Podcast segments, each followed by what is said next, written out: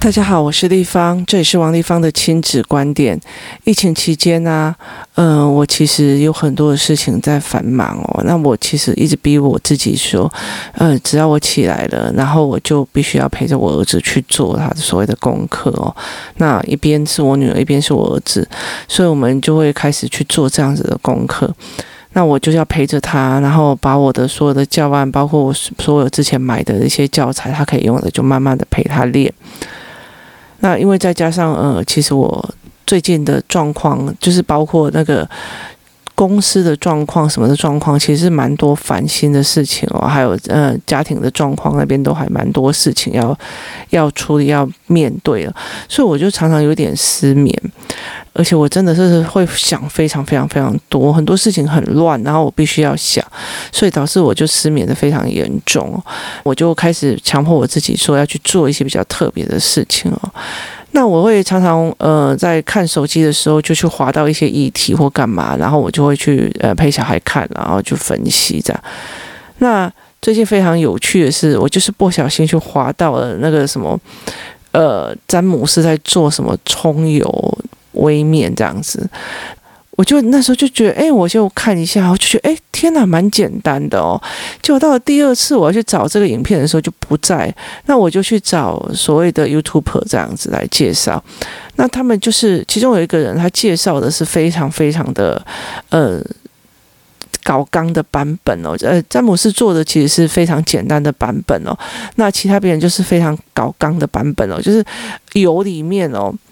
油里面其实它是它的方式是这样，就是倒了将近半锅的油或者很多的油，然后你把很多的葱哦，就是呃葱下去，慢慢的用那个什么中小火，慢慢的一直一直让它炸这样子哦，让它一直用用用，就是整个葱会进入油的味道里面去哦，那。呃，其实所谓搞刚版本，还有什么红葱头啊、蒜头啊，然后洋葱啊，就是把那所有的所谓辛香料的味道、香气全部灌到那个油里面，然后到最后再把它捞出来。那你只用油，就是有香气的油，然后葱油有葱油味的那个油，然后再去拌酱油，然后一点点糖跟呃蚝油或者是香油这样子。有的人是拌醋，那你就。可以去拌面或者是呃拌饭哦。那因为我的小孩哦，你知道疫情到越来越后面的时候，他们就其实你只要给一个饭，然后拌这种酱油，就是葱油酱，然后再加上呃上面几片烤肉啊、青菜，然后甚至我们会把它放几放一些起司香气再去烤一下，哇，他们就是会吃很多碗这样子哦。为什么会谈到这一件事情？也非常有趣的一件事情，就是我那一天就忽然兴致来，然后我就觉得说我尽量不要让自己去接触手机，然后我就开始一直慢慢的在那边等着那个，就是把那个炼那个油。那在那个炼那个油的过程里面哦，因为它只要稍微焦黄了，就要把它拿起来。那我就在那边看着那个油在冒泡，然后慢慢慢慢的就把自己的心情沉静下来哦。那但，我练出来那样子油，就小孩子大获好评啊，就觉得为什么这个油很有香气这样。那我就跟他讲说，他们就一直问我说这是怎么做的？那我就跟他们讲，讲完以后就说哈，原来油看起来就是油而已。那原来里面那么多东西，我说对，因为他们很喜欢去吃拉面。我也跟他们讲，拉面的汤头，你以为就只有汤而已，其实它其实有非常非常多的所谓大菇、青菜、蔬菜，然后蔬呃蔬果去整个熬那个汤头。也意思就是说，它这个是非常非常差别很大的哦。例如说，我我住的中部的地方，我们我们喜以前很喜欢吃的那个那个米店嘛哦，你以为它一一个洋葱呃阳春面哦，它那个汤头也就是大骨去熬出来的汤头哦。那嗯、跟台北的不太一样哦。我曾经到了那个。嗯，欧洲去的时候，那真的到法国很冷的时候，我就觉得我我就想吃热的，然后我就去呃华人华人的那个餐馆点了一个，我到现在还记得，就是两百四十块台币的呃一碗一碗一碗阳春面，然后我一吃的时候，我就觉得天哪，这就是就是白开水加面哦，就是你看起来是一样的，但是不一样。那我就跟我的小孩讲说，其实这跟拉面的。汤头是一样，那或者是说，呃。有一些麻辣麻辣面、麻辣汤的汤头也是一样，有些麻辣汤的汤头它就是一堆辣酱。那呃，可是台湾的麻辣汤头，像嗯比较有名的那几家，它的那个汤头的那个汤头本身的韵味是非常非常够的哦。那呃，像中国有很多的那种料理方式，就是油泼子，就是这料，然后再油把它酱泼下去。都好吃哦，但是其实，在汤头里面是会有这样子的状况。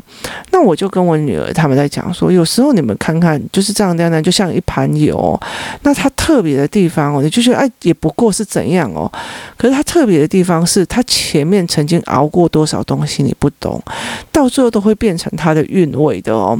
所以，呃，你以为白白的汤看起来好像也没什么了不起，但是它后面真的是了不起，因为你不知道它熬了多少蔬果。那我就在跟我女儿讲这件事情哦。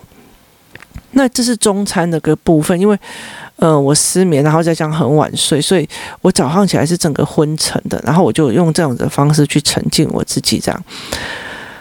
结果到了晚上的时候呢，因为我就是还是陪小孩在念书跟读书嘛，然后我自己也有在处理我自己的事情，然后结果呢，爸爸就问了小孩说：“你们今天要吃饭还是吃面？”小孩没有回答，他就继续坐着一直划手机，一直滑，一直滑，一直滑。然后后来我就跟他们讲说：“你们要回答爸爸，他要帮你去弄饭。”就他就去，他们就跟他讲说：“OK，好像类似是说我要去吃个饭这样子哦。”结果后来。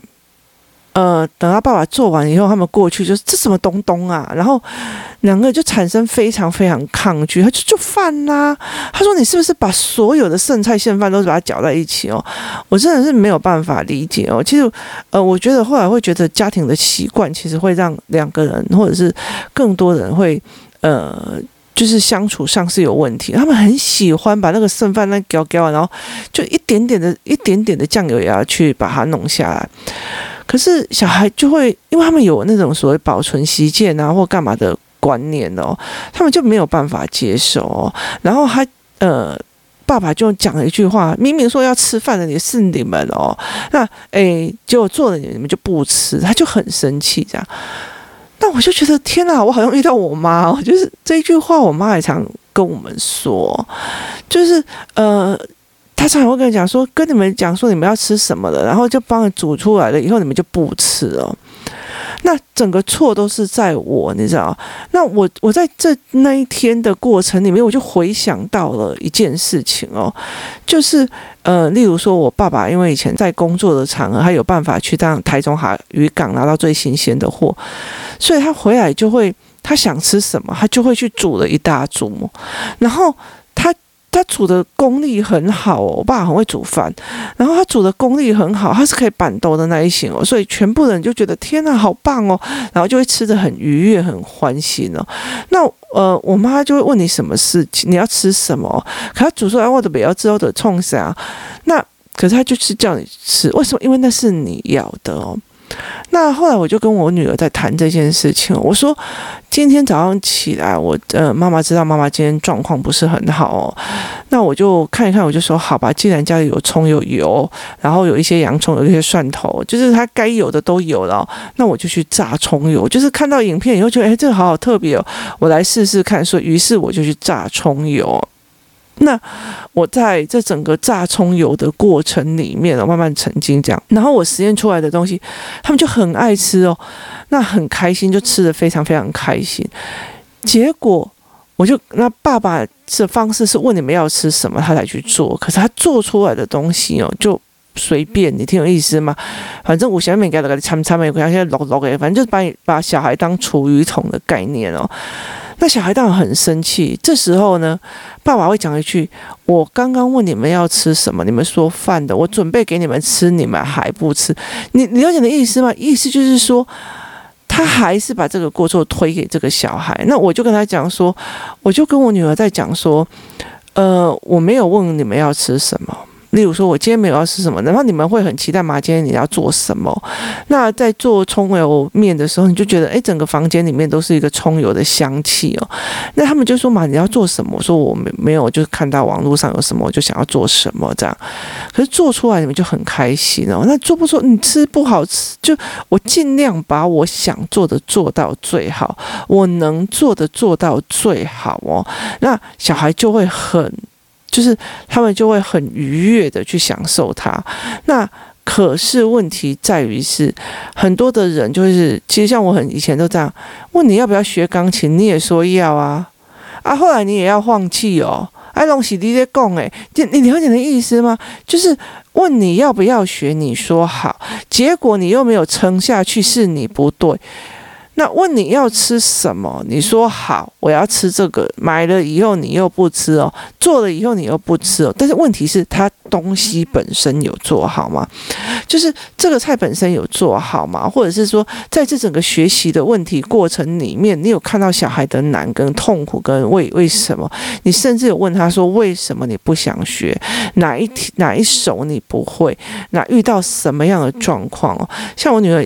买的钢琴，他就是不想要学哦，不想要弹。一个很大的一个原因，因为他看谱会眼睛不舒服哦，所以他就后来就就越来越不想，他就是一直专攻他的笛子。那我会觉得，我当然会知道说，因为你的有什么这样的状况，所以导致我不会讲说，哎，别别别，因为我一个，你了解的意思吗？我们会很容易去。因因为询问过你了，而把你当成一个替死鬼哦，所以很多妈妈就会跟我讲啊，我问他，他就是要这个啊，啊，我也问过他，他就是要怎样啊。那在很多的时候，呃，这一句话又会变成他的所谓的怪罪啊。啊，他就是要学啊，啊，我就问他，他就说他要学啊，啊，我问他，他就说他不想学，就是。这整个过程，就是他放弃的过程，他要的过程，他当初要过这些所有的东西哦。其实你只是在找，就是我们就是把罪归给某一个人而已哦。就是如果呃爸爸他在煮饭的时候，他知道小孩想要吃饭哦，那他就会想，那我今天要煮什么饭比较好呢？我要炒一个非常好吃的高丽菜饭，还是我今天要炒一个呃蛋炒饭，还是我要用咖喱饭？我要做任何的好吃的东西给我的孩子吃哦，而不是啊啊不吃饭哦，后来我什么东西都轻轻的给啃回去，然后我被给叼叼，然后说啊好，那你来吃饭。然后到最后还要怪说你们要吃饭，我做给你们吃，你们还不吃哦。就是你有没有把问题事情的本身做好？这件事情是非常重要。那很多的很多的人会做这种所谓的替找替死鬼哦，就是我自己事情没有做好啊，他又不要写啊，那。功课呢？我跟他讲过了哦，他自己都不去写哦。就是我讲过的这一件事情，他不动这件事情。好，他不动是为什么不动嘛？你了解你的意思吗？好，今天如果呃这个小孩不专注，例如说。很多人来跟我讲，哦，这个小孩不专注，那我就会问他说，他到底是会动来动去呢，还是没有办法理解文本？他眼睛对焦有没有问题？还是他知道为什么要读书吗？还是他手是有状况的？就是很多的概念是必须要堆砌起来的。所谓的不专注有非常多种，我不知道为什么来这里。所以我就会很想要赶快回去。那我听不懂他们上面在讲什么，我就很想要离开。既然我不可能去看一个没有没有中文翻译的俄语片，然后我坐在那边，你还要叫我稳稳的坐在那边。没有，我一定会想尽办法想要离开哦。那就是因为我不知道为什么，我不理解内容，所以我会产生一种焦躁，然后我会划手机哦。那你就会觉得说啊，就是因为手机害了他。那这件事情是。对的。那如果说，诶，有些小孩他就是会一直想要晃动，前庭的问题就是会一直想要晃动，一直想要晃动。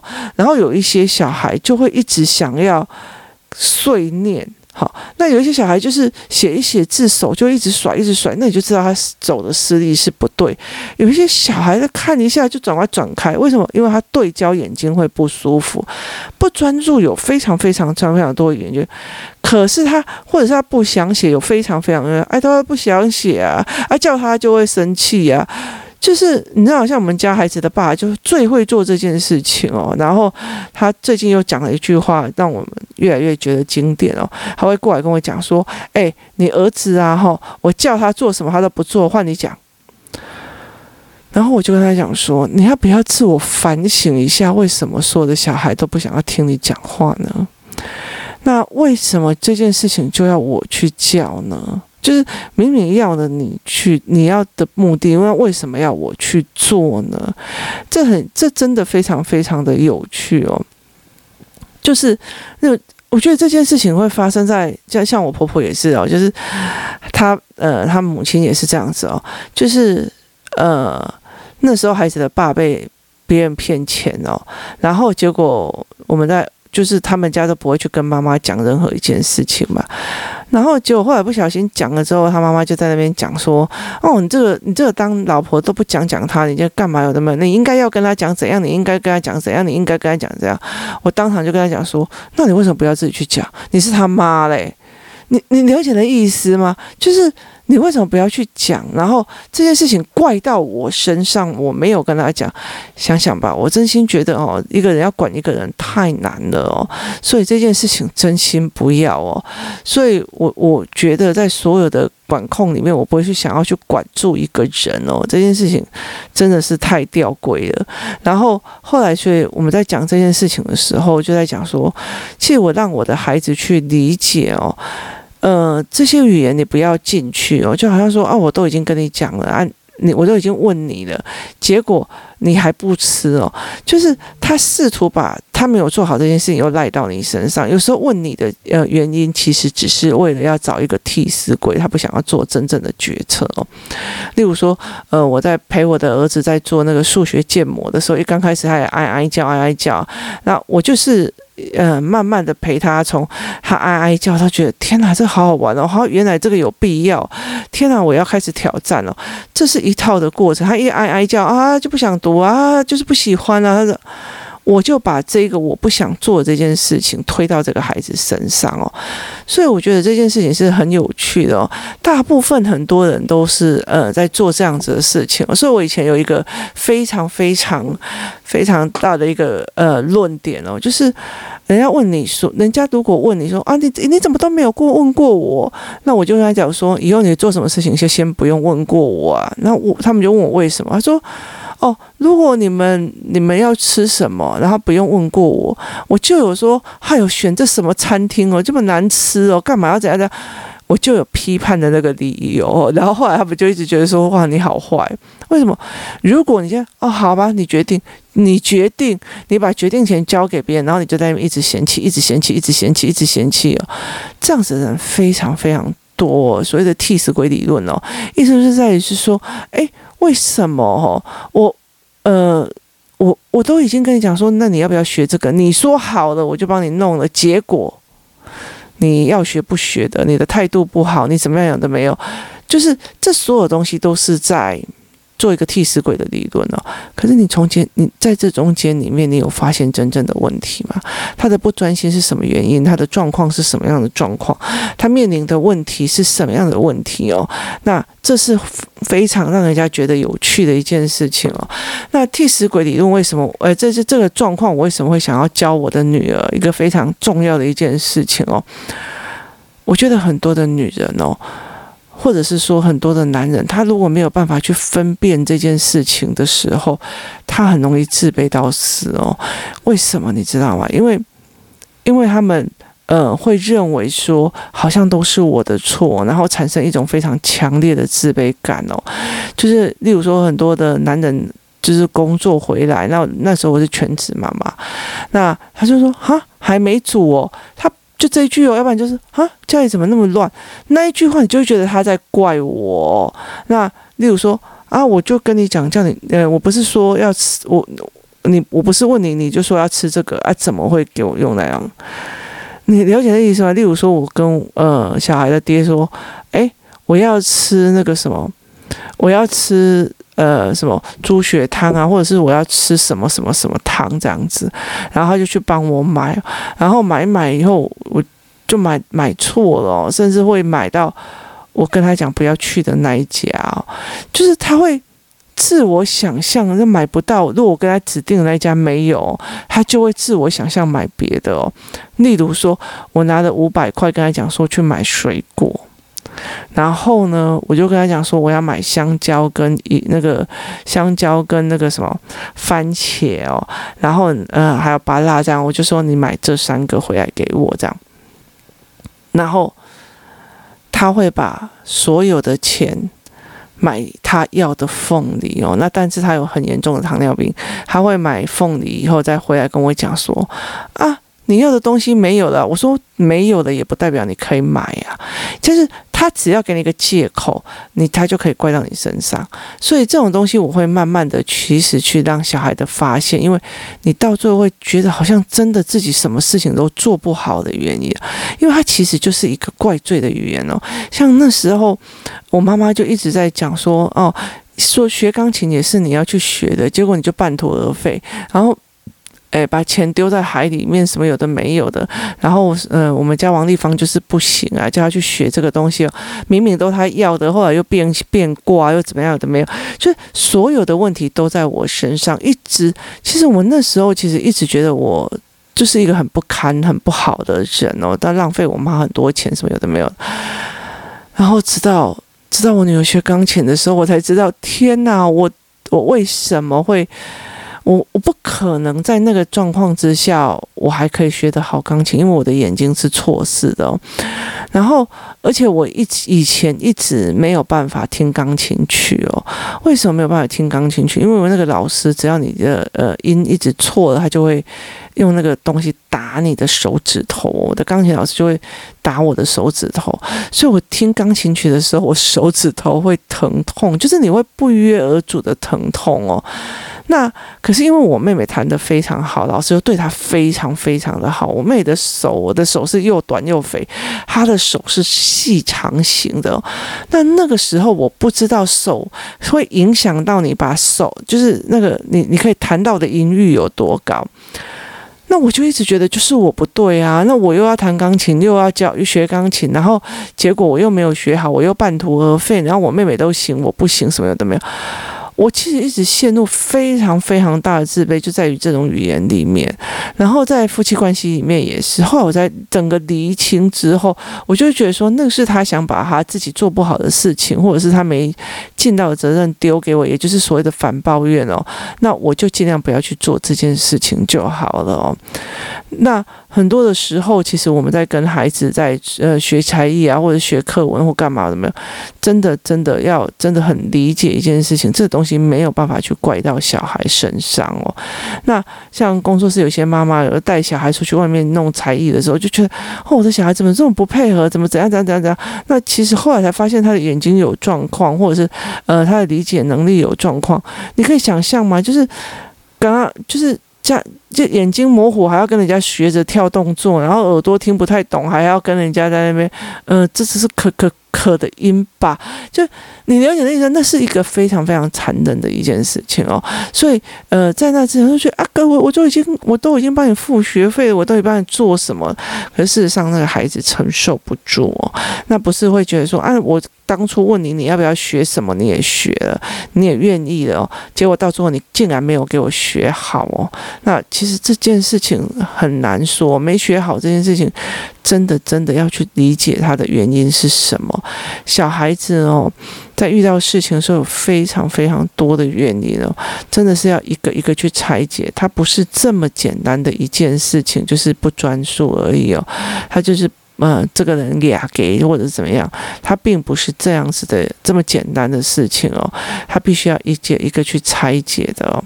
那也让大家去理解什么叫做所谓的，好像找个替死鬼来讲哦。然后，嗯，好啊，谁叫你当初不怎么样啊？怎么样？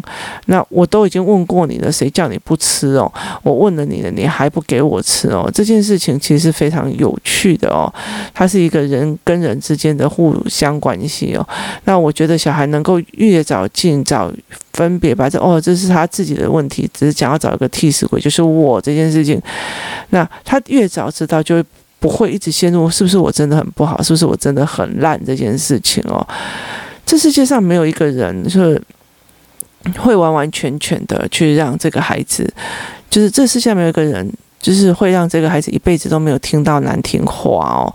那所以在这整个过程里面，他可以去分辨对方是在羞辱他，或在干嘛，或者是想要把他当替死鬼把他弄掉哦。他能够意识到哦，其实你去要求这世界上不说，甚至你要求就这这这个孩子这一辈子都不要听到，就是在成长过程都不要听到哦，还要好很多。他意识到别人为什么会讲这种话，后面的原因是什么？然后，呃，你你也会知道说，哎呀，这个就是他只在找替死鬼，然后去合理化他自己没有把事情做好的理由的时候，那我们就会，我们就可以真正的让自己放下，而不是会觉得我是不是真的很烂，我这是不是真的烂到一个不行哦？我是不是一个呃烂小孩哦？